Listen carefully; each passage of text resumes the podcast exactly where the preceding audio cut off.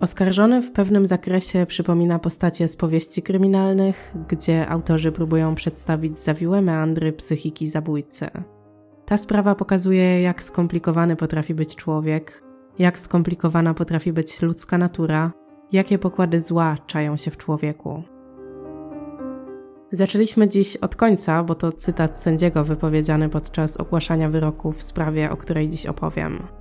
Jest to dobre podsumowanie całości, ale ja jeszcze dodam od siebie, że to nie tylko sprawa dotycząca zawiłej natury ludzkiej, ale też niestety znowu nieudolności całego systemu.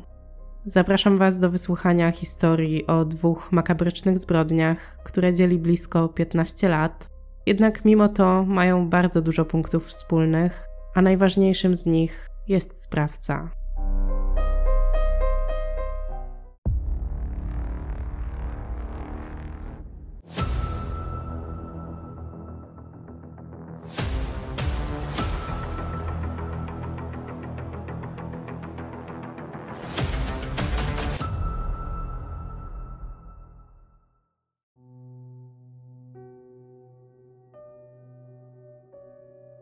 Jest końcówka lat 70.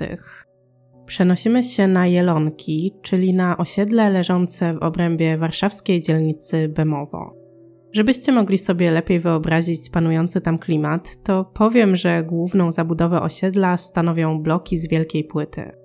Między nimi występuje sporo terenów zielonych, czyli można powiedzieć klasyka, jeżeli chodzi o budownictwo z lat powojennych.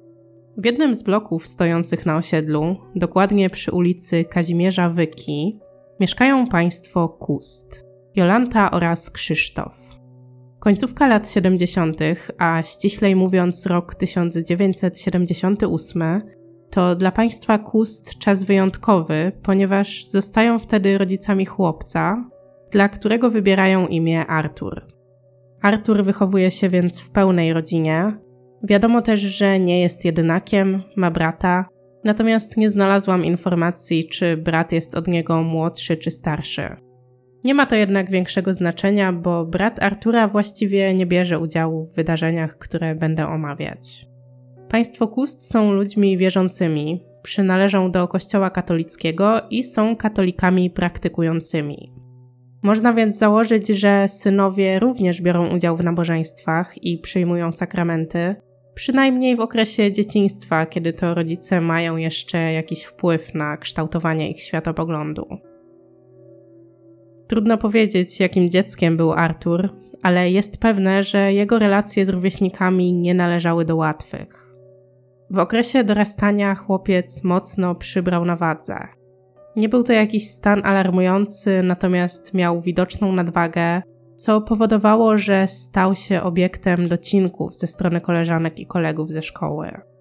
Dzieci, jak wiadomo, potrafią być okrutne, a jeżeli znajdą sobie jakąś ofiarę, to mentalność tłumu i brak wyrobionej asertywności robią swoje.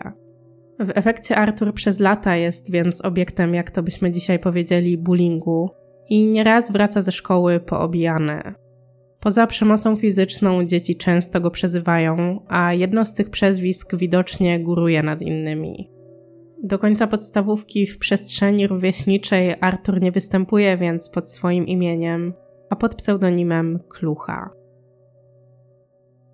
Sytuacja diametralnie się zmienia, gdy idzie do szkoły średniej. Może to kwestia innego otoczenia, a może poczucie rozpoczęcia jakiegoś nowego etapu w życiu, tak czy inaczej, nastolatek uznaje, że chce coś zmienić. Po podstawówce edukację kontynuuje w technikum, prawdopodobnie samochodowym, bo po jego ukończeniu zdobywa zawód blacharza samochodowego. Niestety szkołę kończy z trudem. Ze źródeł nawet nie da się ze stuprocentową pewnością wywnioskować, czy finalizuje edukację jeszcze w wieku nastoletnim, czy dopiero w dorosłości po wcześniejszym rzuceniu szkoły. Rodzice uznają swojego syna za leniwego. Może jest to prawda, a może z innych powodów Artur ma kłopoty z nauką. W każdym razie na etapie technikum nie uzyskuje zaliczenia z przedmiotu mechanika maszyn, co później skutkuje tym, że musi powtarzać klasę. Tym, w co z całą pewnością Artur zaczyna się jednak angażować, jest sport, a efekty nowej pasji szybko zaczynają być widoczne. Sylwetka Artura ewoluuje. Na pewno dużo daje to, że od czasów podstawówki znacznie urósł i jest wyższy, więc też masa ciała inaczej się rozkłada. Dodatkowo zamiłowanie do treningów siłowych wpływa na znaczne zredukowanie tkanki tłuszczowej i rozbudowę mięśni. Jeżeli ktoś nie miał z Arturem styczności przez lata, to istnieje duże prawdopodobieństwo, że nie rozpoznałby go na ulicy, bo nastolatek wygląda zupełnie inaczej niż zastraszone przez rówieśników dziecko, którym był kilka lat wcześniej. Prawdę mówiąc, po całej tej metamorfozie to Artur może budzić postrach. Widać go już z daleka, a jego aparycja od razu zwraca uwagę. Oprócz tego, że jest wysoki i umięśniony, zaczyna golić głowę na łyso, a jego ciało stopniowo pokrywa się coraz to nowszymi tatuażami. Nie wiadomo, czym nastolatek zajmuje się od razu po szkole, ale na przełomie lat 90. i 2000, już w wieku dorosłym, bo w wieku 23 lat, zbacza na kryminalną ścieżkę i wstępuje do grupy przestępczej. We wczesnych latach 2000, jak pewnie niektórzy pamiętają, działalność gangów kwitła w najlepsze. Tutaj mówimy o terenie stolicy, więc ta aktywność była tym bardziej zintensyfikowana i wstąpić do jakiejś zorganizowanej grupy nie było aż tak trudno, jakby się mogło wydawać. Artur jest członkiem gangu kierowanego przez Janusza G., znanego pod pseudonimem Graf Wel Dziadunio. Grupa związana jest z mafią pruszkowską, a w okolicznym półświadku słynie przede wszystkim z porwań dla okupu oraz z licznych wymuszeń rozbójniczych. Najgłośniejsza sprawa, w którą zaangażowana była grupa Grafa, to porwanie oraz zabójstwo inwestora giełdowego Piotra Głowali. Nie będę Wam teraz opisywać szerzej ani tej sprawy, ani całokształtu ich działalności, bo dla dzisiejszego odcinka to jest jedynie epizod. Dzisiaj skupiam się na zbrodniach takich powiedzmy bardziej obyczajowych, a nie gangsterskich porachunkach, a poza tym w źródłach nie jest jasno wyszczególnione, w których działaniach grupy Artur brał udział, więc też nie do końca da się to wpleść w jego opis. Warto jednak wspomnieć, że miał w życiu taki epizod, bo jest to ważne dla kontekstu późniejszych wydarzeń. Po mniej więcej roku gangsterskiej działalności, Artur poznaje swoją przyszłą miłość, Kasię. Właściwie w opozycji do tego, czym zajmuje się, powiedzmy, zawodowo, prywatnie wobec partnerki zachowuje się w bardzo ciepły i czuły sposób. Co nawet może się wydawać zaskakujące, mówiąc potocznie, to Kasia nosi spodnie w tym duecie. Artur często nie ma własnego zdania na różne tematy, a podejmowanie ważnych decyzji woli pozostawić partnerce. Kasia raczej nie ma nic przeciwko temu, dopełniają się i początkowo układa się między nimi bardzo dobrze. Ich uczucie rozkwita, czego efektem jest zawarcie związku małżeńskiego. Kasia i Artur biorą ślub w 2001 roku. Niestety nie jest im dane przez długi czas cieszyć się życiem małżeńskim. Jeszcze w tym samym roku Artur, który nadal podąża przestępczą ścieżką, razem z trzema kolegami napada na pewnego mężczyznę, Zbigniewa. Cała czwórka brutalnie bije swoją ofiarę, a następnie zabierają mu sporą kwotę, bo aż 30 tysięcy złotych. Tym razem nie uchodzi im to na sucho i niedługo po dokonaniu przestępstwa wpadają w ręce policji. Świeżo upieczony mąż trafia więc do aresztu, gdzie musi oczekiwać na proces. Finalnie to wszystko jakoś rozchodzi się po kościach i nie odsiaduje długiej kary, bo już w kolejnym roku, czyli w 2002, wychodzi na wolność. Niestety te miesiące w zamknięciu chyba miały na niego zły wpływ, bo po wyjściu okazuje się, że zmienił się nie do poznania. Dla Kasi jest to wręcz szok, jak bardzo jej mąż, z kochającego i ciepłego człowieka, zmienia się, mówiąc wprost, w agresora i to w ciągu zaledwie roku. Naturalnie już wcześniej ta agresja pojawiała się w jego zachowaniu. W końcu odsiadywał wyrok za brutalne pobicie, ale wobec żony nigdy wcześniej taki nie był. po zaznaniu wolności na nowo Artur korzysta ze wszystkich jej zgubnych przywilejów i regularnie zaczyna zażywać różne substancje odurzające, a także popularne w niektórych kręgach sterydy anaboliczne. Zażywa je głównie po to, aby przyspieszyć wzrost tkanki mięśniowej, jednocześnie zapewne nie biorąc pod uwagę możliwych skutków ubocznych. A są nimi m.in. narastająca agresja, a także bardzo chwiejny nastrój, co w efekcie doprowadza do tego, że życie Kasi zamienia się w piekło. Jej mąż potrafi nagle, bez powodu, wybuchać niepohamowaną złością, a emocje rozładowuje poprzez stosowanie przemocy fizycznej. Wielokrotnie niszczy też rzeczy należące do Kasi, przykładowo w jednym z ataków złości tnie na kawałki jej buty. Pretekstem do awantur są w przytłaczającej większości zarzuty odnośnie tego, że żona rzekomo go zdradza, co raczej nie jest prawdą. Po prostu w całym tym procesie zmiany i wskutek pojawienia się zmiennych nastrojów, Artur stał się jeszcze bardziej zazdrosny niż wcześniej. W tym momencie jest to wręcz chorobliwa zazdrość. Niestety, jeszcze w tym samym roku Kasia zachodzi w ciążę. Jak się szybko okazuje, będą mieć z Arturem syna, jednak kobieta zaczyna mieć poważne wątpliwości co do tego, czy chce dalej tworzyć dom z obecnym mężem.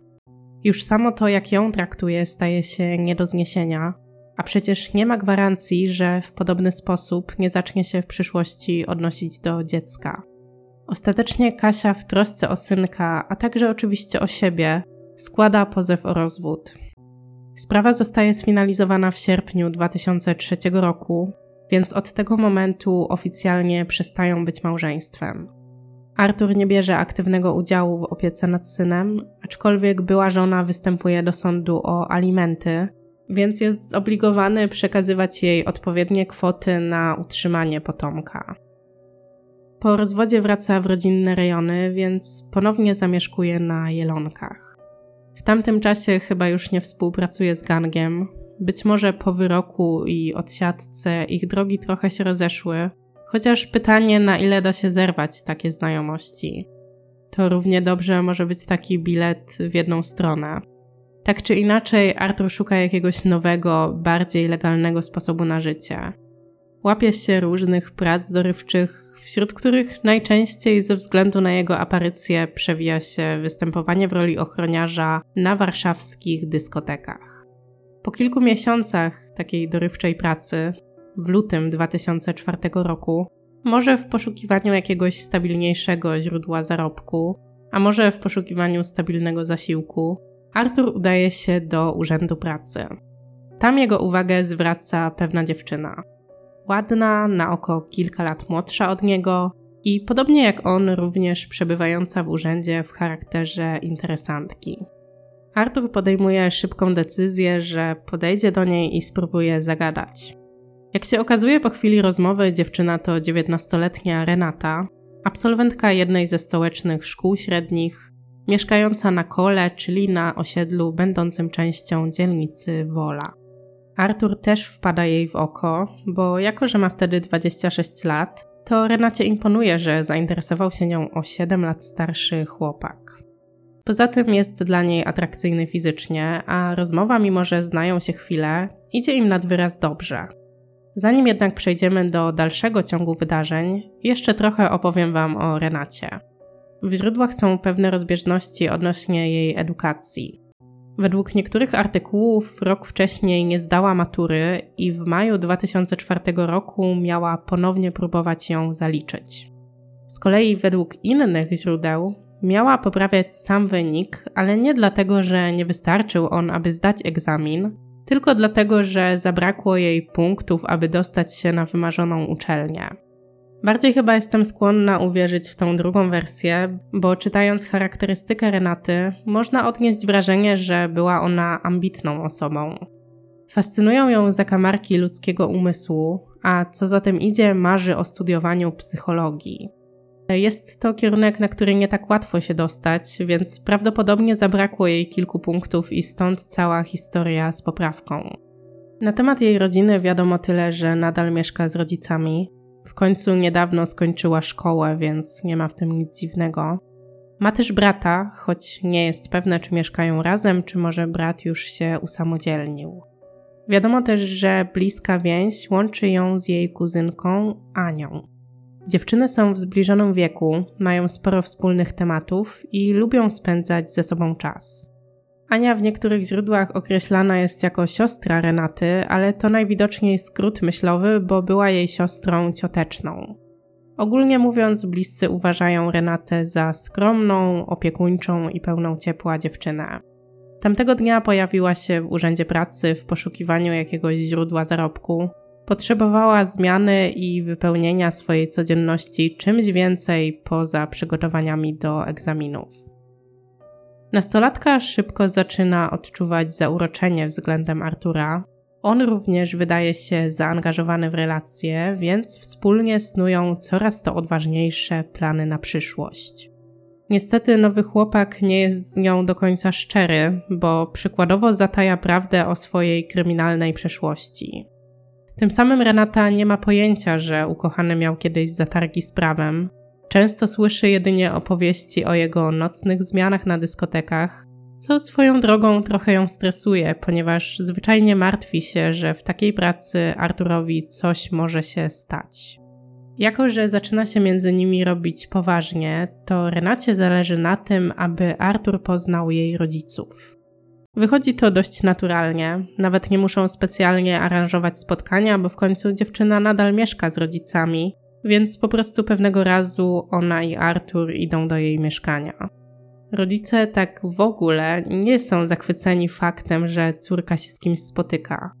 Woleliby, żeby przez te kluczowe ostatnie miesiące przed drugim podejściem do matury skupiła się na nauce. Renata zapewnia ich jednak wielokrotnie, że nauka nie ucierpi, a Artur to ktoś absolutnie wyjątkowy. Przynajmniej według niej i właściwie biorąc pod uwagę grono domowników, tylko według niej.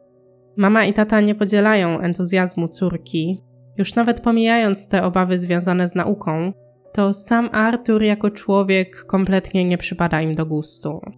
Nie wygląda im na wymarzonego zięcia, pewnie kierują się trochę pozorami, w tym wypadku akurat słusznie, aczkolwiek on się nie poddaje i stara się jakoś ich do siebie przekonać. Zachowuje się w bardzo szarmancki sposób, często przynosi Renacie kwiaty, a rodzicom powtarza nieraz, że nie muszą się martwić o córkę. Przy nim nic jej nie grozi, ponieważ, jak zapewnia, już zawsze będzie się nią opiekował. Odwracając sytuację, to zapoznanie Renaty z państwem Kust wypada nieporównywalnie lepiej. Rodzice Artura są wręcz oczarowani dziewczyną. Chcą, żeby syn ułożył sobie życie na nowo, a Renata wydaje się do tego idealną partnerką. Zapewniają, że pomogą im we wszystkim, Prawdopodobnie chodzi o pomoc finansową, gdyby chcieli na przykład zamieszkać razem. Są to bardzo śmiałe plany, jednocześnie skazane na porażkę, ponieważ w trakcie kolejnych miesięcy wszystko zaczyna się psuć. Artur znacznie traci w oczach nowej dziewczyny, głównie dlatego, że znów przestaje się hamować i zaczyna być sobą. Jest bardzo zazdrosny, wręcz zaborczy i wiecznie insynuuje partnerce, że utrzymuje ona bliskie kontakty z innymi mężczyznami. Co znacznie gorsze, albo może lepsze, bo w sumie powinna znać prawdę, do Renaty po czasie docierają informacje o niechlubnej przeszłości Artura, co wpływa na to, że w tej relacji przestaje się ona czuć bezpiecznie. Reasumując, wychodzi na jaw, że cały wizerunek kreowany przez jej chłopaka jest jedynie grą pozorów. Dziewczyna rozważa zakończenie związku, a ze swoich planów zwierza się kuzynce. Ania jest zszokowana, gdy słyszy całą historię o grupie przestępczej i jak najbardziej stara się utwierdzić Renatę w tym, że zerwanie to dobry pomysł. Mimo wszystko ona jeszcze się waha.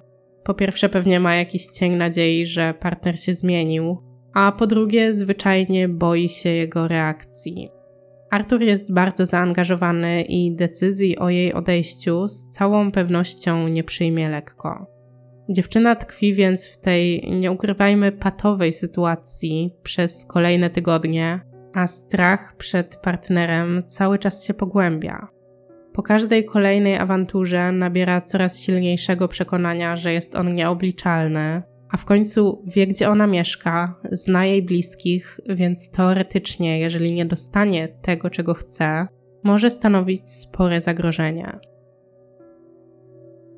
Jest maj 2004 roku, czyli miesiąc, w którym Renata po raz drugi ma podejść do matury. Sytuacja między nią a Arturem pozostaje bez zmian. Nadal się spotykają i niezmiennie budzi to w niej dyskomfort. W czwartek 6 maja, przed południem, dziewczyna siedzi sama w domu. Jej rodzice w tym czasie są w pracy. Ma sporo na głowie, bo raz, że gdzieś w tle cały czas przewijają się te problemy związkowe, a dwa, już za tydzień ma pisać pierwszy egzamin, więc to tak naprawdę ostatni moment na utrwalenie całej potrzebnej wiedzy. Jeszcze tego samego dnia po południu ma się spotkać z Arturem, ponieważ oboje muszą załatwić coś w urzędzie pracy i ustalili, że pójdą tam razem. Przeniesiemy się teraz o kilka godzin. Jest godzina 15. Do mieszkania właśnie wraca pani Łucja, czyli mama Renaty. Pamięta o tym, że córka miała plany na popołudnie, ale nie informowała o tym, ile wszystko może jej zająć. Od wejścia woła więc Renatę, aby sprawdzić, czy może jest już w domu i czy jest z nią jej chłopak. Nie otrzymuje żadnej odpowiedzi, więc zakłada, że widocznie nadal siedzą w urzędzie albo gdzieś jeszcze poszli. Jednak gdy po krótkiej chwili kieruje się do łazienki, zastaje widok, którego kompletnie się nie spodziewała. Obok wanny klęczy zgięta w pół Renata. Jest w takiej pozycji, że ciało ma na zewnątrz, natomiast głowę pochyla do środka wanny. Pani Łucja podchodzi do córki i wtedy zauważa, że wanna jest wypełniona wodą, a nastolatka nie daje żadnych oznak życia. Kobieta jest w kompletnym szoku i nie rozumie, co się stało. Od razu dzwoni po pogotowie oraz policję. Lekarz po przyjeździe na miejsce stwierdza zgon, a także wskazuje, że w sprawę musiały być zaangażowane osoby trzecie. W międzyczasie w mieszkaniu dzwoni telefon. Gdy pani Łucja odbiera, okazuje się, że telefonuje Artur, który nie może skontaktować się z Renatą. Wcześniej dzwonił już do jej brata, ale chłopak mu nie pomógł, więc pyta, czy może Renata jest w domu i czy mogłaby podejść do telefonu. Pani Łucja nie ma w tamtym momencie przestrzeni ani chęci na dyskusję czy tłumaczenia.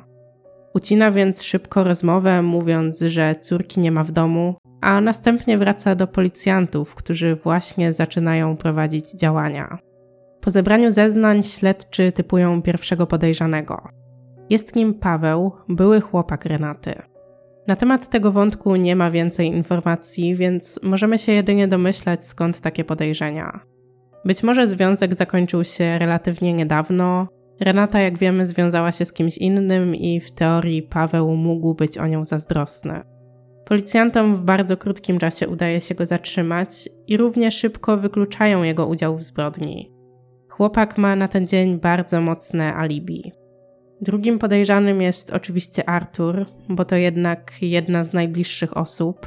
Poza tym on i Renata mieli się spotkać tego dnia, a ten telefon na numer stacjonarny mógł wykonać specjalnie, aby odsunąć od siebie podejrzenia. Udaje się ustalić, że dzwonił z budki telefonicznej przy ulicy Okopowej w Warszawie, czyli ulicy mieszczącej się na Woli, a przypomnę, Renata oraz jej rodzice również mieszkali w obrębie tej dzielnicy. Wizerunek Artura zostaje więc przekazany do wszystkich jednostek patrolujących okolice. W godzinach wieczornych jeden z radiowozów zauważa go przy sklepie spożywczym Poldi. Policjanci przekazują informacje śledczym prowadzącym sprawę, jednak ci uznają, że zamiast interwencji bardziej opłacalne może być śledzenie podejrzanego. Zaczynają go dyskretnie obserwować, jednak ku ich zaskoczeniu Artur nie robi niczego ciekawego czy kontrowersyjnego, wręcz przeciwnie. Po krótkim czasie kieruje się na komisariat policji znajdujący się przy ulicy Żytniej. Gdy wchodzi do budynku jest chwilę po godzinie 22. Już na pierwszy rzut oka da się zauważyć, że jest kompletnie pijany. Policjantów z miejsca informuje, że chciałby się przyznać do zabójstwa. Oni odnotowują zeznania, ale bardziej szczegółowe wyjaśnienia przyjmują dopiero następnego dnia, gdy Artur trzeźwieje. A więc co tak naprawdę się stało? To wiemy właściwie tylko z jego zeznań, bo wersji Renaty z oczywistych względów już nie poznamy. Zanim przejdziemy do opisu przedstawionego przez podejrzanego, to tylko krótko wspomnę, co zeznały osoby trzecie. Sąsiedzi Renaty w trakcie rozmów z policjantami potwierdzili, że w ciągu dnia słyszeli nagłe odgłosy awantury. Ktoś coś krzyczał, jednak nie wiadomo co dokładnie. Druga część informacji, że tak powiem z zewnątrz, pochodzi od Ani, ale to już Wam wcześniej opisałam. Dziewczyna zeznała, że jej kuzynka dowiedziała się prawdy o przeszłości Artura i chciała zakończyć związek. Odwlekała to, ponieważ bała się jego reakcji. Można by więc założyć, że ostatecznie się przełamała, wyłożyła karty na stół, a Artur zgodnie z przewidywaniami źle to przyjął. Mogłoby tak być, ale z jego opowieści wyłania się zupełnie inny obraz zdarzeń. Spotkali się w mieszkaniu, a przed wyjściem do urzędu mieli się razem wykąpać. Renata od początku spotkania była widocznie nie w humorze. Weszli do łazienki, gdzie Artur zaczął przygotowywać kąpiel. W międzyczasie zapytał dziewczynę, dlaczego jest ostatnio taka apatyczna i czy może jest coś, o czym mu nie mówi. To wtedy ona miała wyznać, że jest bardzo zadłużona, a sytuacja jest na tyle krytyczna, że musiała rozpocząć pracę w agencji towarzyskiej Orient, mieszczącej się niedaleko jej miejsca zamieszkania. Artur, gdy to usłyszał, od razu zakomunikował, że z nimi koniec i chciał jak najszybciej wyjść z mieszkania. Jego partnerka nie zamierzała jednak tak łatwo odpuścić. Wściekła się i wybiegła za nim z łazienki. Zaczęła go dotkliwie drapać, na co on zareagował tak, że złapał ją mocno za szyję, a następnie wepchnął do wanny. Nie sprawdził, czy przeżyła, po prostu wybiegł z mieszkania. Po wszystkim poszedł do fryzjera, a później wrócił do domu, aby się przebrać. Tam natknął się na swoją mamę. Chwilę rozmawiali, a żeby zapobiegawczo odsunąć od siebie podejrzenia, powiedział jej, że dopiero będą się z Renatą widzieć. Faktycznie po chwili wyszedł z domu, ale pojechał nie do Renaty, a na spotkanie z kolegami, z którymi wypił sporo alkoholu. Policjanci próbują potwierdzić przedstawioną wersję zdarzeń w trakcie innych przesłuchań, jednak bezskutecznie. Głównie koncentrują się na wątku agencji towarzyskiej, wypytują znajomych zmarłej dziewczyny, czy może wiedzą coś na ten temat, jednak wszyscy zgodnie zaprzeczają. Ostatecznie funkcjonariusze kierują się do wspomnianej agencji i pytają pracowników, czy kojarzą Renatę i czy może dziewczyna bywała u nich co jakiś czas jednak tam również otrzymują odpowiedź odmowną. Nikt nigdy wcześniej nie widział Renaty. Artur na kolejnym przesłuchaniu z prokuratorem powtarza jednak tą samą wersję zdarzeń. Prawdopodobnie to wymyślona przez niego linia obrony, mająca w jakiś sposób uwiarygodnić fakt, że zbrodnia została popełniona w afekcie. Według niego tak właśnie było, a sam opis odebrania życia jest okrojony, ponieważ przez współwystępowanie silnych emocji nie zapamiętał większości detali. Proces sądowy rozpoczyna się w 2005 roku. Oskarżony podtrzymuje wcześniejsze stanowisko, na sali sądowej okazuje skruchę i przeprasza najbliższych Renaty za to, co zrobił. Niby dobrze, ale po pierwsze, zapamiętajcie ten szczegół o przeprosinach, bo będziemy do niego jeszcze wracać. Po drugie, to no miło, że sam sprawca przeprosił i nie dokładał złych przeżyć rodzinie, która i tak już sporo złego przez niego przeżyła. Natomiast nie można tego samego powiedzieć o reprezentujących go obrońcach. Wiadomo, że obrona robi co musi, aby doprowadzić do jak najniższego wyroku dla klienta. Natomiast tutaj bardzo wybijają się próby nie tyle umniejszenia winy Artura, co obciążenia Renaty jak największą winą. Narracja jest taka, że to ona sprowokowała partnera, co jest szczerze mówiąc obrzydliwe, bo raz, że taki wniosek można wysnuć tylko z zeznań jednej strony, Renata nie może się już obronić. A dwa, nawet jeśli to prawda i faktycznie pracowałaby w agencji towarzyskiej, to może jest to powód do kłótni w związku, ale na pewno nie do tego, żeby zabijać. Każdym razie sąd okręgowy na szczęście nie jest przekonany do takiej argumentacji i 28 czerwca 2005 roku Arthur zostaje skazany na jeden z najwyższych możliwych wyroków, czyli 25 lat pozbawienia wolności. Sytuacja diametralnie się jednak zmienia, gdy sprawa trafia na wokandę ponownie, tym razem do sądu apelacyjnego. To tam, kilka miesięcy później, 22 listopada 2005 roku, skład sędziowski orzeka, że wyrok zostanie zmniejszony do 15 lat więzienia. Okolicznościami łagodzącymi są m.in. okazana przez Artura skrucha, pozytywna opinia, jaką wyrobił sobie w miejscu zamieszkania, a także działanie w stanie silnego wzburzenia. Sąd na poczet kary zalicza areszt, więc docelowo Artur ma wyjść na wolność w 2019 roku. I dobrze by było, jakby ta historia tutaj się zakończyła, ale niestety tak nie jest. Mijają lata, a Artur odsiaduje swój wyrok. Proces resocjalizacji przebiega różnie, natomiast w ogólnym rozrachunku skutki są raczej marne. W 2014 roku następuje jednak nieoczekiwany zwrot akcji. To wtedy skazany przechodzi nagłe nawrócenie, a wpływ na to w dużej mierze ma nowo przyjęta wiara. Tak jak wspominałam wcześniej, Artur dorastał w wierze katolickiej, ale na pewnym etapie życia przestał być tak zwanym wierzącym praktykującym i trochę oddalił się od kościoła. W więzieniu, w którym odsiaduje karę, zaczynają być organizowane spotkania z pastorem wyznania zielonoświątkowego.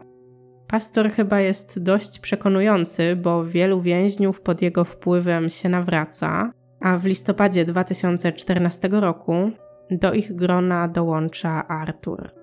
Jako, że nadal utrzymuje regularne kontakty z rodzicami, szybko dzieli się z mamą i tatą nowinami na temat nowej życiowej drogi. W trakcie widzeń, jak to określiła pani Jolanta, często głosi Ewangelię i robi to z taką charyzmą, że ostatecznie ona i jej mąż również decydują się przejść na to samo wyznanie. Kobieta jest pod wrażeniem przemiany syna. Pierwsze, co od razu da się zauważyć, to zmiana jego sposobu wypowiedzi. Artur, który do tej pory nie stronił od przekleństw, teraz zupełnie z nich zrezygnował, a to dlatego, że jest to niezgodne z kodeksem jego nowej religii. Poza tym dużo się modli, uczestniczy w spotkaniach wspólnoty i pierwszy raz od początku odsiadki, czyli od blisko 10 lat, naprawdę angażuje się w jakąś inicjatywę. Prawdziwy przełom nadchodzi jednak kilka miesięcy później, bo w czerwcu 2015 roku Artur składa, i tutaj cytuję za gazetą wyborczą, rezygnację z przynależności do nieformalnych struktur podkultury przestępczej. Teoretycznie on nie angażował się już w działania gangu, jednak pozostawał w jakimś tam kontakcie z całym tym towarzystwem, głównie poprzez grypsy. W ogóle w tym więzieniu dochodziło do bardzo ciekawych sytuacji, bo raz, że przez te 10 lat grypsy jakoś stamtąd wychodziły, a później wracały w formie odpowiedzi, a dwa, wśród różnych przewinień Artura można wymienić m.in. zażywanie substancji odurzających w celi. A skoro sam w tamtym czasie nie wychodził na przepustki, to ktoś mu te substancje musiał dostarczać. Ciężko tu mówić na przykład o kolegach spod celi, ponieważ przez długi czas miał status więźnia niebezpiecznego, więc przebywał w całkowitej izolacji. W czasie, gdy akurat takiego statusu nie miał, popełniał różne inne przewinienia, za co były na niego nakładane mniejsze i większe kary. Ta zmiana w jego zachowaniu jest więc naprawdę diametralna i ciekawie umotywowana, bo Arthur przez cały czas powołuje się głównie na religię. Mówi, że doświadczył jakiejś wizji i to dla Jezusa zdecydował się przestać grypsować. Potem zaangażował się w więzienne życie. Najpierw pomagał przy wydawaniu posiłków na stołówce, a później rozpoczął pracę jako tak zwana złota rączka. Ukończył szkołę, tu pozostaje pytanie, czy to technikum rozpoczęte w okresie nastoletnim, czy jakiś inny kierunek edukacji, a także sfinalizował liczne programy dokształcające. Pod względem resocjalizacyjnym całokształt jego przemiany jest oceniany przez wychowawców oczywiście bardzo pozytywnie. W swojej religijnej praktyce jest tak gorliwy, że współosadzeni nadają mu nawet przezwisko pastor. Mimo wszystko od przeszłości niełatwo jest uciec, szczególnie gdy niektóre sprawy pozostają niedomknięte. W 2016 roku ma finał kolejne postępowanie sądowe, na którym Arthur występuje w roli oskarżonego. Tym razem chodzi o porwanie oraz brutalne pobicie trzech mężczyzn. Dodatkowo w akcie oskarżenia pojawia się wątek wymuszeń rozbójniczych, a także egzekwowania spłaty wierzytelności przemocą. Pewnie zadajecie sobie pytanie, kiedy mógł to wszystko zrobić, skoro od 10 lat pozostawał w izolacji. Otóż w 2001 roku, bo dopiero po 15 latach został pociągnięty do odpowiedzialności za przestępstwa popełnione w czasie, gdy był członkiem gangu. Nie wiadomo dlaczego tyle to trwało. W programie Państwo w Państwie pada takie stwierdzenie, że wymiar sprawiedliwości się nie śpieszył i trudno się z tym nie zgodzić. Najwidoczniej uznano, że oskarżony i tak siedzi w zamknięciu, więc nie ma jakiegoś dużego ciśnienia, aby szybko kończyć postępowanie. Finał tej sprawy jest taki, że skazano go na 4 lata pozbawienia wolności, natomiast te lata nie zostały dodane ponad wyrok, który odsiaduje, tylko tak jakby do niego włączone. W związku z tym planowana data wyjścia na wolność nie ulega zmianie i nadal jest to rok 2019. Mówię o tym wyroku po to, żebyście mieli świadomość, że przemiana przemianą, ale w międzyczasie wyszły na jaw kolejne przestępstwa popełniane przez Artura. Może nie tak dużego kalibru jak morderstwo, ale mimo wszystko porwania i wymuszenia to są jednak ciężkie przewinienia, dlatego to, co będzie się działo od tego momentu, zakrawa wręcz o absurd. Jeszcze w tym samym roku Artur zostaje przeniesiony do zakładu o lżejszym rygorze. Z zakładu karnego we Włocławku wraca do Warszawy, gdzie przez jakiś czas przebywa w areszcie śledczym na Rakowieckiej, po czym trafia do oddziału zewnętrznego przy ulicy Kocjana na Bemowie. Jest to jednostka typu półotwartego i otwartego, gdzie przebywają głównie młodociani oraz więźniowie, którzy pierwszy raz odbywają karę. Artur naturalnie nie zalicza się ani do jednej, ani do drugiej grupy. Trafiłam na wypowiedź adwokata odnośnie tego, że otrzymanie zgody na niższy rygor jest bardzo trudne i to w sprawach mniejszego kalibru, a przy wyroku za morderstwo jest to praktycznie niewykonalne. Poza tym Arthur ma na koncie kolejny wyrok, który zapadł w tym samym roku, ale przed wydaniem zgody na zmianę miejsca odbywania kary, więc decyzja komisji penitencjarnej jest w tym wypadku dość zastanawiająca. Czy wygląda to trochę tak, jakby był traktowany w jakiś specjalny sposób? Może, tym bardziej, że za zmniejszeniem rygoru idą kolejne przywileje. Skazany uzyskuje możliwość wychodzenia na przepustki i to z bardzo dużą częstotliwością. Tutaj przeskoczymy sobie o dwa lata. Mamy więc rok 2018, czyli rok, w którym Artur obchodzi swoje 40 urodziny i jednocześnie coraz bardziej zbliża się do końca wyroku. W tamtym czasie liczba odbytych przez niego wyjść na przepustki powoli dochodzi do setki, co uśredniając oznacza, że w ciągu ostatnich dwóch lat mury więzienia opuszczał prawie że co tydzień. Mniej więcej w kwietniu 2018 roku, za pośrednictwem Facebooka, Artur poznaje 35-letnią Monikę. Jest wtedy na przepustce i właściwie tylko będąc na przepustkach może z nią rozmawiać, bo w więzieniu nie ma dostępu do internetu. Monika, podobnie jak on, mieszka w Warszawie, Zajmuje kawalerkę w jednym z bloków przy ulicy Nowowiejskiej, niedaleko przystanku metra Politechnika. Jeżeli chodzi o jej wygląd, to jest raczej niska i drobna. Uwagę przede wszystkim zwracają jej włosy, ponieważ są częściowo pofarbowane na różowy kolor. Bliscy określają ją jako uśmiechniętą oraz uczynną osobę. Na co dzień Monika jest zatrudniona w jednym z warszawskich hoteli w charakterze pokojówki. Mimo, że na stałe mieszka w Warszawie, to nie jest rodowitą warszawianką. Pochodzi z Małkini, czyli miejscowości leżącej niedaleko Ostrowi Mazowieckiej, skąd droga do centrum Warszawy zajmuje jakieś półtorej godziny samochodem. Na pewnym etapie życia Monika przeprowadziła się do stolicy, natomiast nadal bywa w Małkini, ponieważ mieszka tam jej mama, pani Mieczysława. Z wątków relacji rodzinnych to poza mamą wiadomo, że Monika ma również brata oraz siostrę, Ewę. ale nie jest powiedziane wprost, jak wyglądają ich stosunki. Przez wiele lat Monika mieszkała w Warszawie razem ze swoim mężem Piotrem, ale rozstali się. Ich rozwód został sfinalizowany w 2016 roku, natomiast oczywiście koniec związku nastąpił wcześniej. Ogólnie to rozstanie nie należało do łatwych, bo raz, że odbyło się w złych stosunkach, a dwa, Monika i Piotr doczekali się syna, więc równolegle z rozwodem toczyła się walka o opiekę. Skończyło się tak, że Oskar, który w 2018 roku ma 3 latka, mieszka z Moniką, aczkolwiek Piotr ma prawo regularnie widywać się z synem i z tego prawa korzysta. O ile była żona mu na to pozwala, bo zdarza się, że nadal dochodzi między nimi do nieporozumień na tym tle.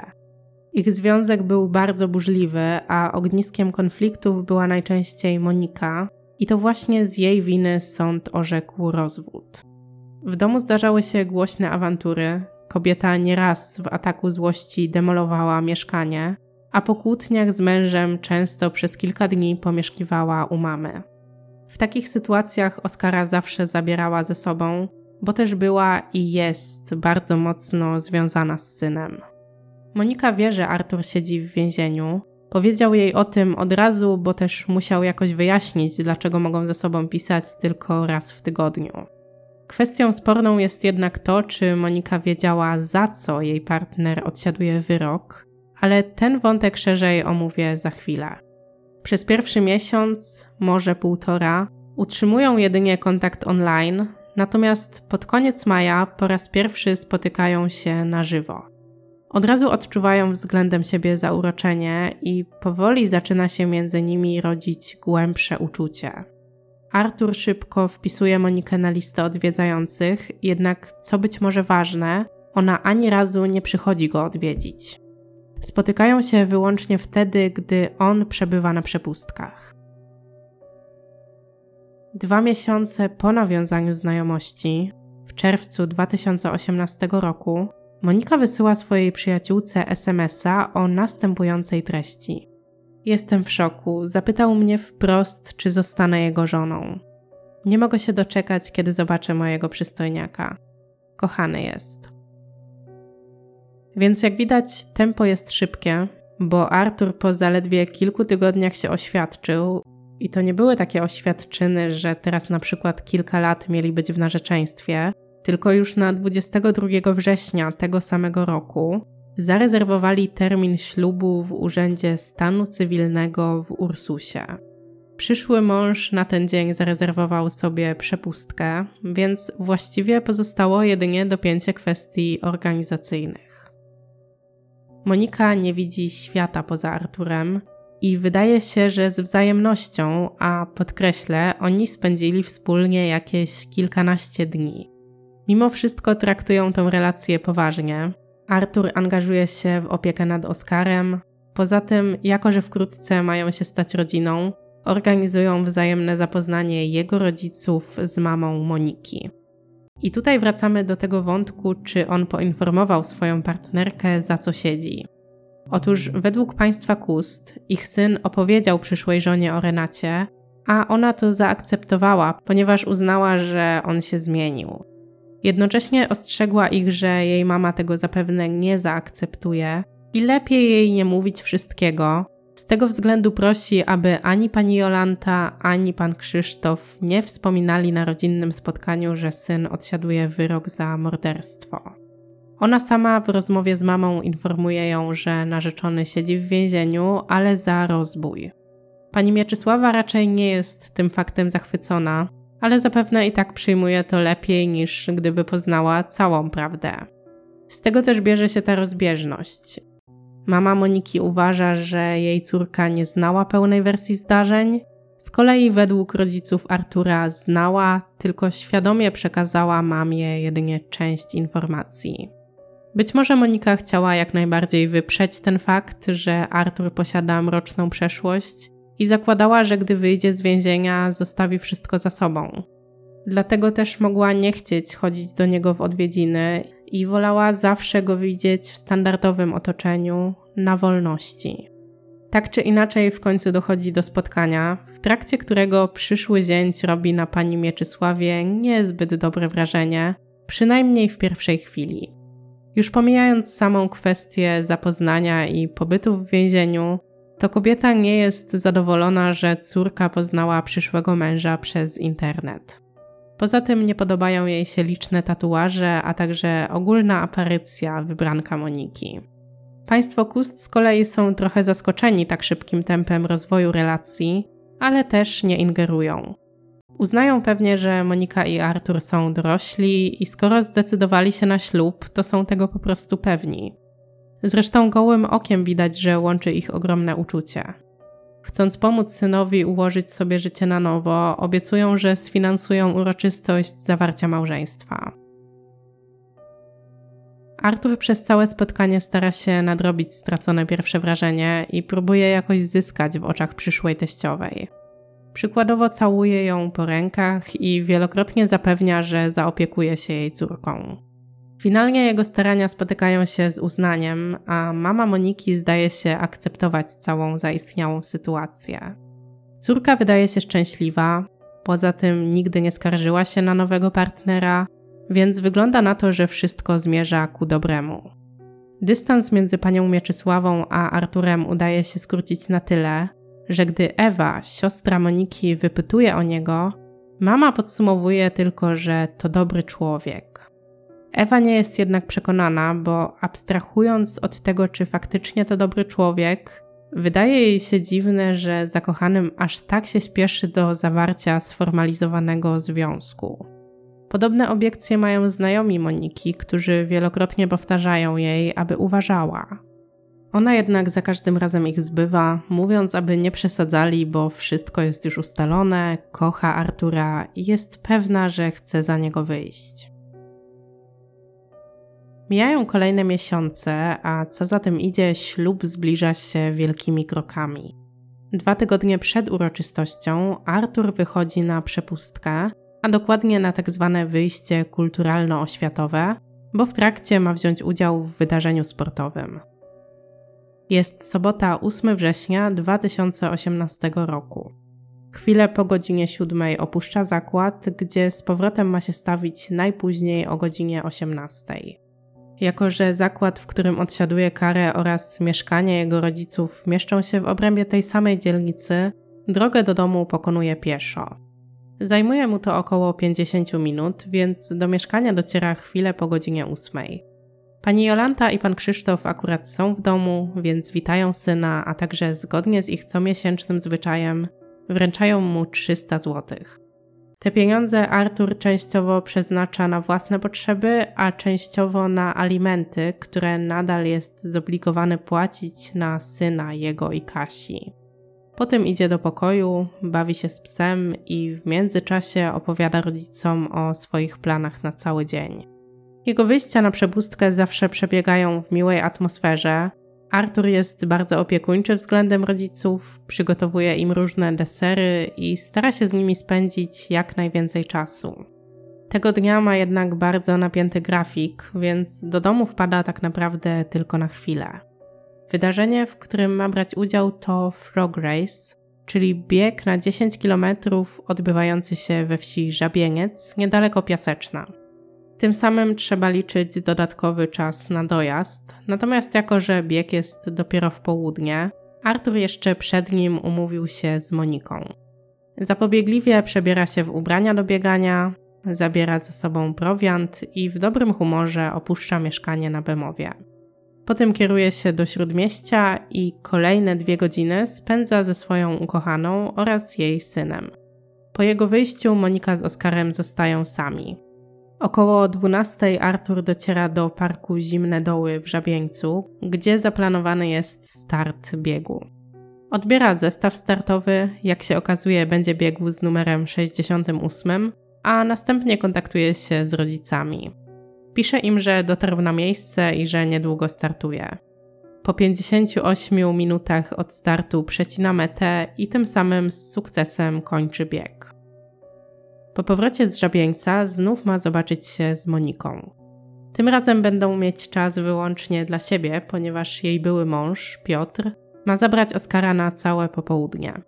Monice jest to na rękę, bo raz, że chce spędzić czas z narzeczonym sam na sam, a dwa, akurat tego dnia syn ma gorszy dzień i bardzo daje jej w kość. Na Messengerze pisze nawet Arturowi, że ma go dosyć. To samo powtarza mamie w rozmowie telefonicznej, i to wtedy pani Mieczysława po raz pierwszy tego dnia wyczuwa, że córka jest poddenerwowana. Uspokaja ją jednak, że niedługo wróci Artur, a po 16 Piotr przejmie opiekę nad synem, więc Monika będzie mogła trochę odpocząć.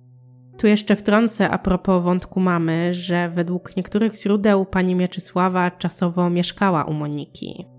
Być może właśnie po to, aby pomagać jej w opiece nad synem.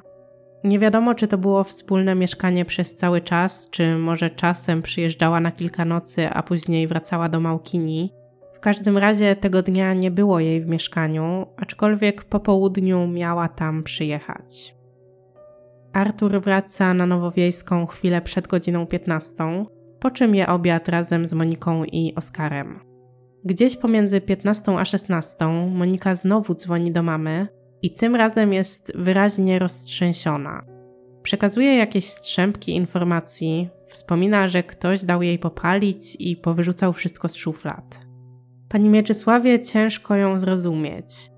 Nie słyszy imienia, więc nie wie, czy to wnuk dla zabawy porozrzucał rzeczy i córka na niego się zdenerwowała, czy może pokłóciła się z Arturem i to on w jakimś ataku szału zrobił bałagan.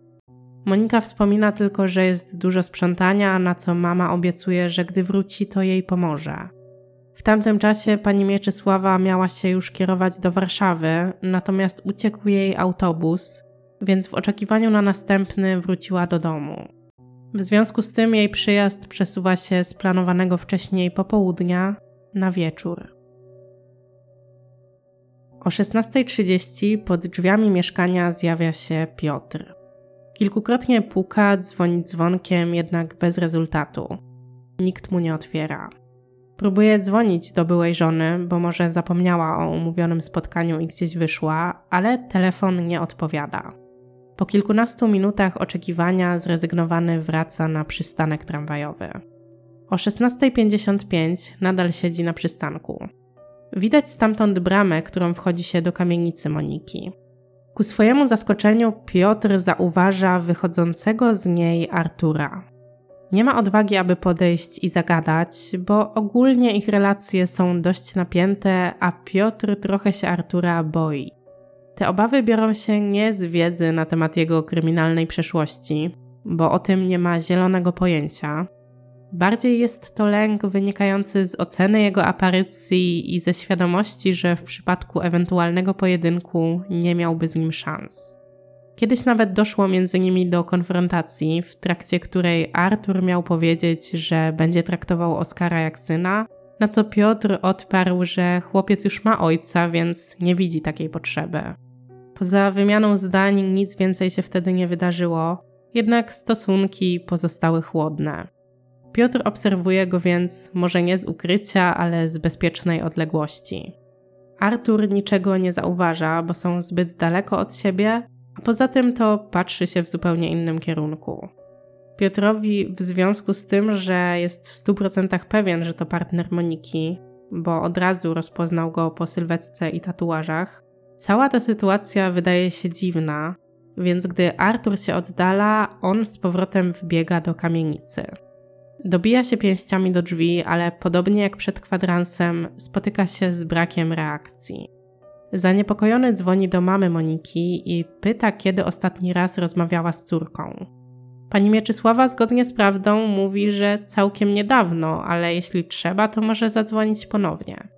Podejmuje kilka prób, jednak tym razem telefon milczy. Oddzwania do byłego zięcia i informuje, że wróci do Warszawy najszybciej jak się da. Gdy o 19 dociera pod drzwi mieszkania na Nowowiejskiej, Piotr nadal tam siedzi. Z jakiegoś powodu nikt z nich nie ma kluczy, więc pojawia się kolejny problem. Jak dostać się do środka? Pani Mieczysława idzie po zaprzyjaźnionego dozorcę i wspólnie próbują uporać się z zamkiem. Ostatecznie kończy się na wezwaniu ślusarza, więc dopiero o 22.30 udaje im się otworzyć drzwi. W mieszkaniu zastają makabryczny widok. Są tam Monika i Oskar, leżą na podłodze ułożeni obok siebie, a w ustach mają upchnięte ręczniki. Nie ulega wątpliwości, że zostali zamordowani. Przeniesiemy się teraz o kilka godzin. Jest mniej więcej pierwsza w nocy, a policjant dyżurujący na komisariacie przy ulicy Wilczej zauważa wchodzącego do środka mężczyznę. Mężczyzna jest wysoki i postawny, ma na sobie białą koszulkę z logiem Realu Madryt, a na nadgarstkach kilka fioletowych opasek z hasłami podkreślającymi jego miłość do Boga. Po zapytaniu o to, co go sprowadza, odpowiada bez ogródek, że zrobił coś złego. Po przejściu do pokoju przesłuchań zaczyna swoją historię od tych samych słów. Wyszedłem z więzienia na przepustkę i zrobiłem coś złego. W zakładzie karnym jestem szykanowany przez strażników. To kumulowało we mnie agresję, którą uwolniłem dziś z siebie w mieszkaniu narzeczonej. Policjanci po ustaleniu danych przesłuchiwanego nie mają wątpliwości, że to poszukiwany od kilku godzin Artur. Po tym jak pani Mieczysława i Piotr odkryli w mieszkaniu ciała, niezwłocznie zawiadomili policję i przekazali rysopis głównego podejrzanego. W poszukiwania zostało zaangażowanych wielu funkcjonariuszy patrolujących ulice Warszawy, jednak zanim zdążyli go zatrzymać, on sam zdecydował się zgłosić na policję. Wracając do opisu zdarzeń, to oczywiście Artur zostaje poproszony o wyjaśnienie, co dokładnie zaszło. To, że zabił Monikę, jest oczywiste, bo też sam się do tego od razu przyznał. Natomiast policjantów interesuje, co się stało z Oskarem, a także jakie były okoliczności zbrodni oraz, co najważniejsze, motyw. Opowieść zaczyna od tego, że gdy odwiedził narzeczoną po raz drugi, zastał ją bardzo zdenerwowaną. Oskar też był rozdrażniony, a Monika, nie umiejąc sobie z nim poradzić, w nerwach zaczęła go szarpać. Finalnie to Arturowi udało się uspokoić chłopca, po czym powiedział, że idzie wziąć prysznic. Gdy po kilku minutach wyszedł z łazienki, odkrył, że dziecko leży nieprzytomne na podłodze. Chłopiec miał siną twarz, a po sprawdzeniu tętna okazało się, że w ogóle nie jest ono wyczuwalne.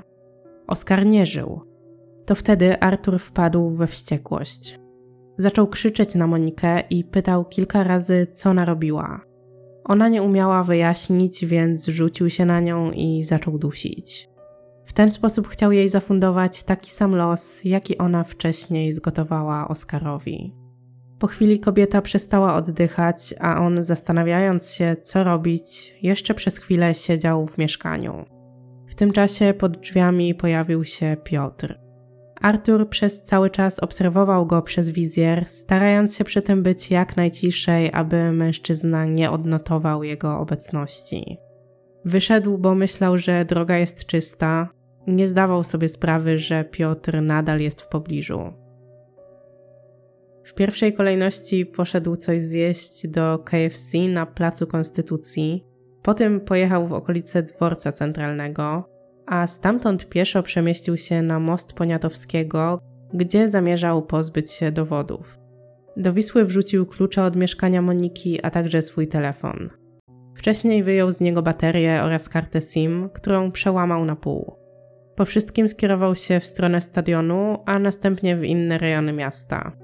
Po trwającym kilka godzin spacerze podjął decyzję o udaniu się na komisariat i przyznaniu się do winy.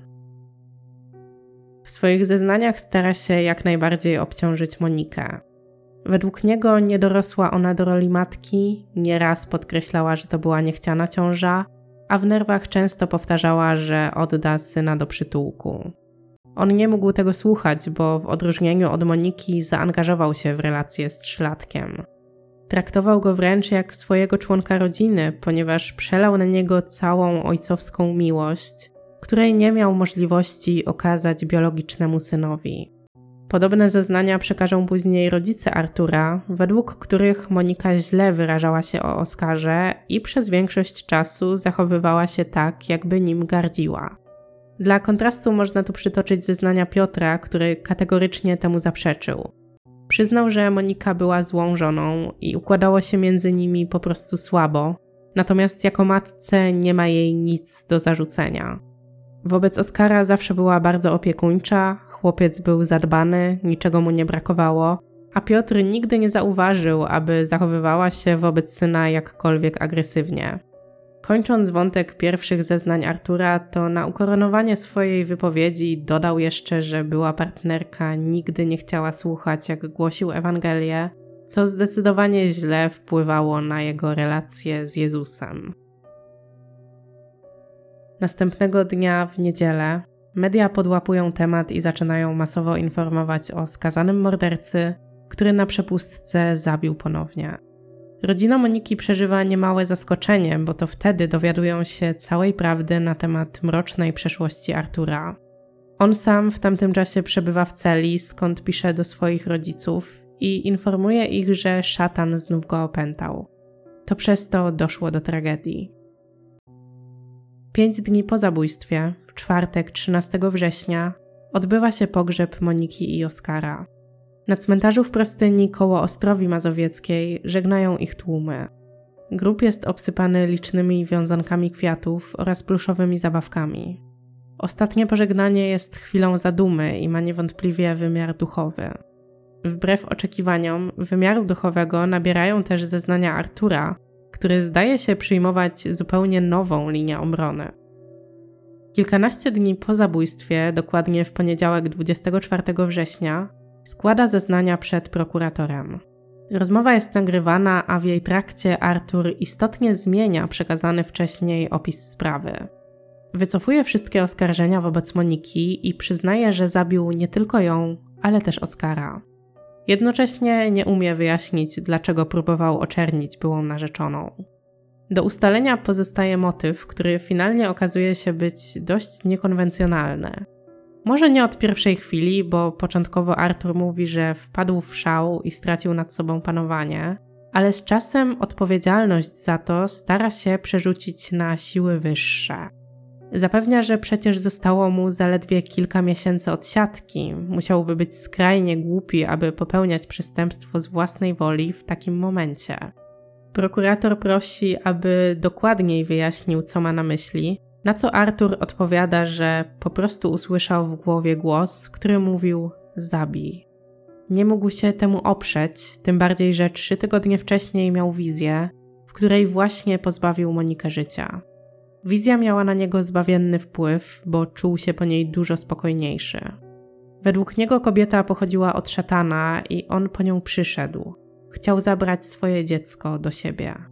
On był w tym wszystkim jedynie narzędziem, wykonał polecenie, choć w trakcie nie wiedział, co robi. Na nagraniu z przesłuchania można usłyszeć, jak mówi: I to było takie coś. Ja się nie mogłem powstrzymać. Dostałem takiej siły. Mimo wydawałoby się współpracującej postawy, odmawia wzięcia udziału w wizji lokalnej. Całokształt zeznań nasuwa podejrzenia, że Artur może cierpieć na jakąś chorobę psychiczną i tym samym jego poczytalność staje pod znakiem zapytania. Zostaje skierowany na obserwację psychiatryczną, o której więcej powiem przy omawianiu procesu, ale najpierw jeszcze kwestia jego zachowania w areszcie. Po spotkaniu z prokuratorem zaczyna regularnie wysyłać do niego listy, w których pisze o swojej przemianie, o szatanie, o Bogu, a towarzyszą temu liczne fragmenty z Biblii. Listy pisze również do rodziców, a także, uwaga, do nowej dziewczyny, Izy. Znalazłam kilkuzdaniowy cytat z tej korespondencji, ale nie będę go przytaczać, bo jest tam jakaś irracjonalna ilość zdrobnień. Natomiast podsumowując, tematyka listu jest miłosna. Artur opisuje swoje uczucia, a na koniec dodaje: Niech Bóg macie w swojej opiece, co ma w sumie trochę ironiczny wydźwięk, biorąc pod uwagę fakt, że pisze to ktoś, kto zabił dwie poprzednie partnerki. Blisko rok po zabójstwie, w sierpniu 2019 roku, do sądu trafia akt oskarżenia. Prokurator Przemysław Nowak wnioskuje w nim o najwyższy możliwy wymiar kary. Jeżeli opinia psychiatryczna nie zadziała na korzyść Artura, to wszystko wskazuje na to, że właśnie taką karę otrzyma. Akt jest poparty mocnym materiałem dowodowym, na który poza przyznaniem się oskarżonego do winy składają się między innymi zeznania świadków, którzy widzieli go tamtego dnia w okolicy, logowania jego telefonu, a także materiał DNA pobrany z miejsca zdarzenia, w tym z ciał ofiar. Pierwsza rozprawa ma miejsce pod koniec września 2019 roku. W sprawie ma orzekać pięcioosobowy skład sędziowski pod przewodnictwem sędziego Michała Piotrowskiego. Artur wchodzi do sądu w towarzystwie czterech policjantów uzbrojonych w pistolety maszynowe. Środki ostrożności są wyraźnie zaostrzone, bo zazwyczaj oskarżeni są pilnowani przez dwóch policjantów. Do sądu okręgowego w Warszawie zostaje przywieziony z aresztu w Radomiu, gdzie spędził ostatnie miesiące.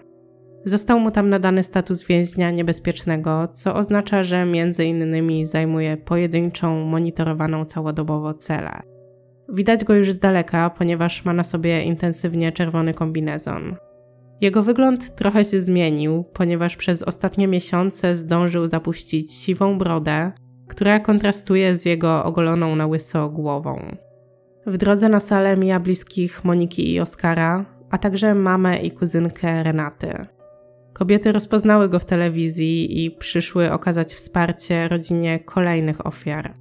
Mamy zamordowanych kobiet trzymają ich zdjęcia i pokazują je krążącym po holu dziennikarzom. Emocje są oczywiście ogromne, więc gdy Artur przechodzi obok, ktoś ze zgromadzonych zaczyna wykrzykiwać morderca. On słysząc to, zachowuje pozornie pełne opanowanie, każdemu odpowiada z Bogiem oraz niech Bóg ciebie prowadzi. Ku zaskoczeniu wszystkich, niedługo po rozpoczęciu przewodu sądowego, dokładnie drugiego dnia, oskarżony składa wniosek o usunięcie z sali bliskich Renaty. Swoją prośbę motywuje tym, że te osoby go denerwują, a także mu przeszkadzają, ponieważ tamta sprawa to dla niego zamknięty etap. Sąd ten wniosek odrzuca, ponieważ nie widzi powodów, aby w tym momencie wypraszać kogokolwiek z sali. Niemniej jednak już na samym początku Artur sam siebie stawia w złym świetle, bo fakt, że chce się po prostu pozbyć z widoku osób, które przed laty tak gorliwie przepraszał, świadczy o tym, że okazana skrucha była tak naprawdę na pokaz. Liczył, że w ten sposób uzyska dodatkową okoliczność łagodzącą. Poza świadkami przed sądem zeznają biegli psychiatrzy, którzy prezentują obszerną opinię na temat Artura, sporządzoną po i w trakcie obserwacji. Wynik jest jednoznaczny. Artur nie wykazuje znamion choroby psychicznej, a w momencie popełniania zbrodni był w pełni poczytalny. Ma natomiast widoczne skłonności psychopatyczne, a także dyssocjalne czy inaczej antyspołeczne zaburzenia osobowości. Taka osoba w ogóle nie respektuje ogólnie przyjętych norm czy zasad społecznych, a także ma tendencję do lekceważenia praw innych osób. Nie liczy się z ich odczuciami oraz potrzebami, traktuje ludzi w sposób instrumentalny, jako środki do realizacji własnych celów. Według biegłych cała ta historia o szatanie powstała w głowie Artura już po zdarzeniu. Samo to, że sam siebie zdiagnozował, oznacza, że żadnych wizji nie było.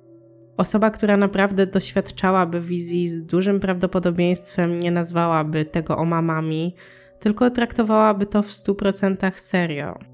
Artur kwituje to słowami: Słyszałem, słyszę i będę słyszał głosy szatana. To nie jest bajka, którą sobie wymyśliłem. Takie sytuacje zdarzają się od 2014 roku. Gdy nawróciłem się, przyjąłem Pana Jezusa. Poza wcześniej wymienionymi z opinii wynika, że oskarżony w ogóle nie wykazuje oznak poczucia winy, za to wykazuje skłonności sadystyczne. Dobrym podsumowaniem tego wątku jest podsumowanie przedstawione przez samego Artura, który powiedział, że psychiatrzy uznają go za agresywnego, a w więzieniu jego zachowanie określano jako wzorowe.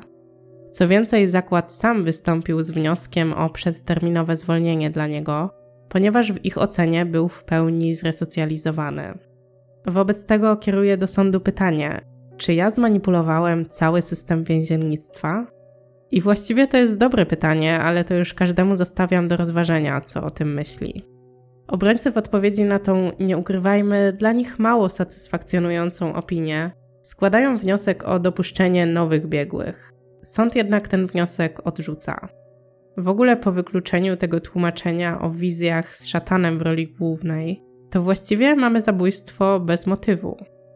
Biorąc pod uwagę to, że jest bardzo dużo punktów wspólnych z morderstwem Renaty, można wywnioskować, że znów motywem była zazdrość, ale pozostanie to jedynie w sferze domysłów. Przy takiej wersji też ciężko stwierdzić, dlaczego ofiarą został Oscar. Czy to chęć wyeliminowania świadka? Nie wiadomo. Wiadomo natomiast, że skoro Arthur już dwa razy zabił, w bardzo podobnych okolicznościach, to jest spora szansa, że mógłby to zrobić po raz trzeci. W listopadzie 2019 roku proces sądowy dobiega końca. Na ostatniej rozprawie obrońcy, prokurator oraz sam oskarżony wygłaszają mowy końcowe. Mowa Artura jest hmm, dyskusyjna, ponieważ najpierw przyznaje, że to, co zrobił, było złe, zasługuje na potępienie i najwyższy wymiar kary.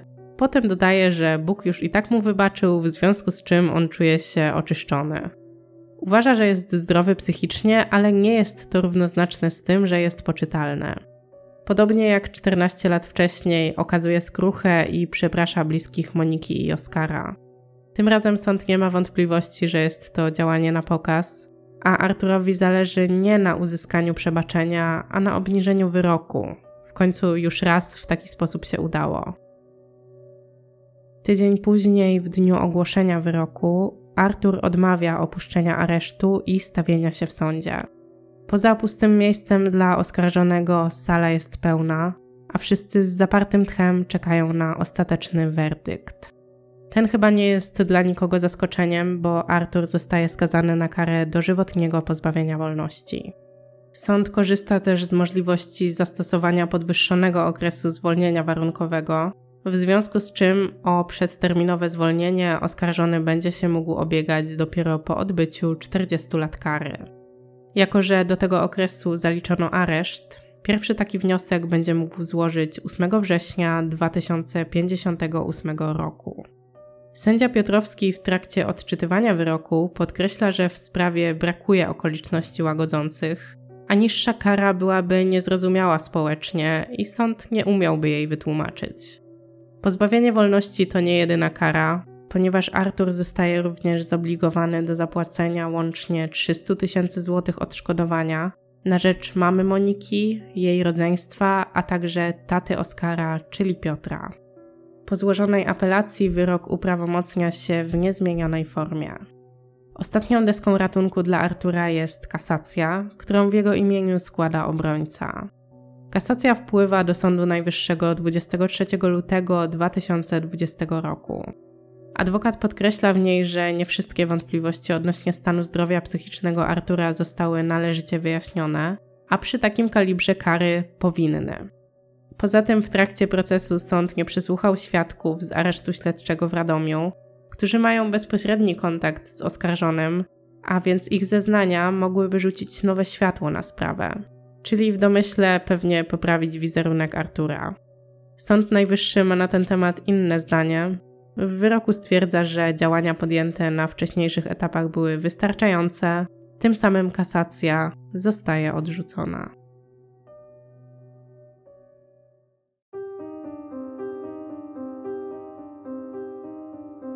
Dodatkowe informacje. 1. Wydanie Arturowi K. blisko 100 przepustek w ciągu zaledwie dwóch lat rozpoczęło szereg postępowań dyscyplinarnych wobec dziewięciu funkcjonariuszy. Badaniem wątku zajęła się zarówno Służba Więzienna, jak i Ministerstwo Sprawiedliwości. Finalnie ukarano jedynie czterech funkcjonariuszy. Dwie osoby dostały nagany, a dwóm kolejnym wymierzono kary dyscyplinarne. 2. Po całej historii Artura ministerstwo wydało zalecenie, aby rzadziej wypuszczać na przepustki więźniów skazanych za zabójstwa. Co znaczy rzadziej i w jaki sposób jest to egzekwowane, nie wiadomo. I 3. Socjolog i kryminolog Paweł Moczydłowski w jednym z wywiadów powiedział o takiej niepisanej więziennej zasadzie, która w tej sprawie mogła mieć zastosowanie – jeśli chcesz mieć dobrą opinię, to musisz wierzyć albo związać się jakoś z działaczami religijnymi.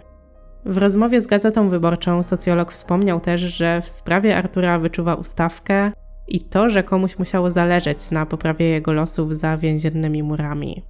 Czy wpływ na to może mieć jego przeszłość? A może kontakty z jakimiś wpływowymi osobami wyrobione podczas działalności w gangu? Możemy się jedynie domyślać.